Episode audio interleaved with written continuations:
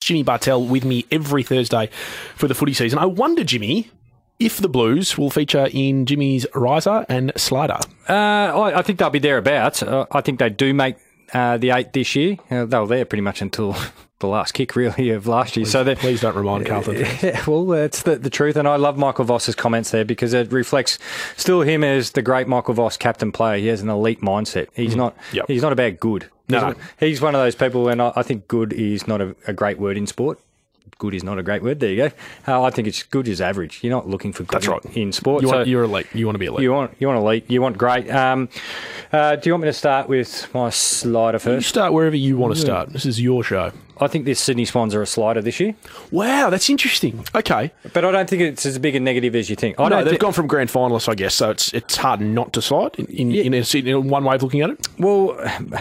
I don't think they're winning 16 games. I'm not touching on, on the grand final. They, they won 16 games. I don't think they're winning that many this year because I still think Okay. they've got to work out their forward structure. Hang on, I'm just writing tomorrow's headline. GWS footy director says crosstown rivals Sydney will slide. Yep. No, I, I think they still make the eight, but I just don't think they win 16 games. Okay. I think they're probably challenging for that seventh, six, seven, eight spot. Mm-hmm. So they're still going to be a very competitive side. The Swans don't beat themselves. Like the Swans just don't turn up and put in stinkers. They don't under John Longmire. It's the most scary thing if you No, do that, that. that's why the grand final uh, was such a surprise for so many. It's Correct. so un Sydney and un John Longmire. Correct. I, I think they just haven't worked out who the partner is for Buddy Franklin, who's again a year older. The whole Mm-hmm. Logan McDonald issue at grand final. Didn't quite work, did it?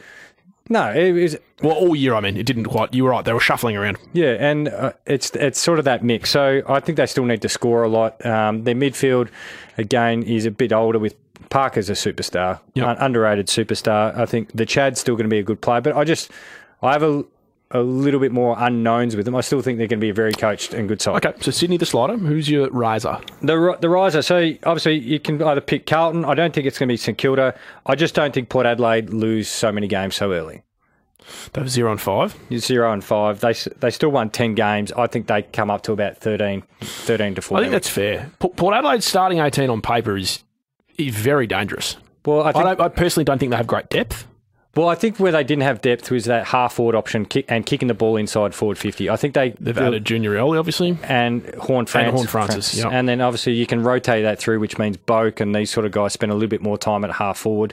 Um, they need to get actually a little bit more out of those guys, not the big highlight names, but like Farrell and these sort of guys who have actually got talent and they're over the fifty games. This is where you quickly find out their elite AFL talent. How good are they actually going to be? Well, what ends up happening really quick is draftees then start to replace them. You start putting games into them.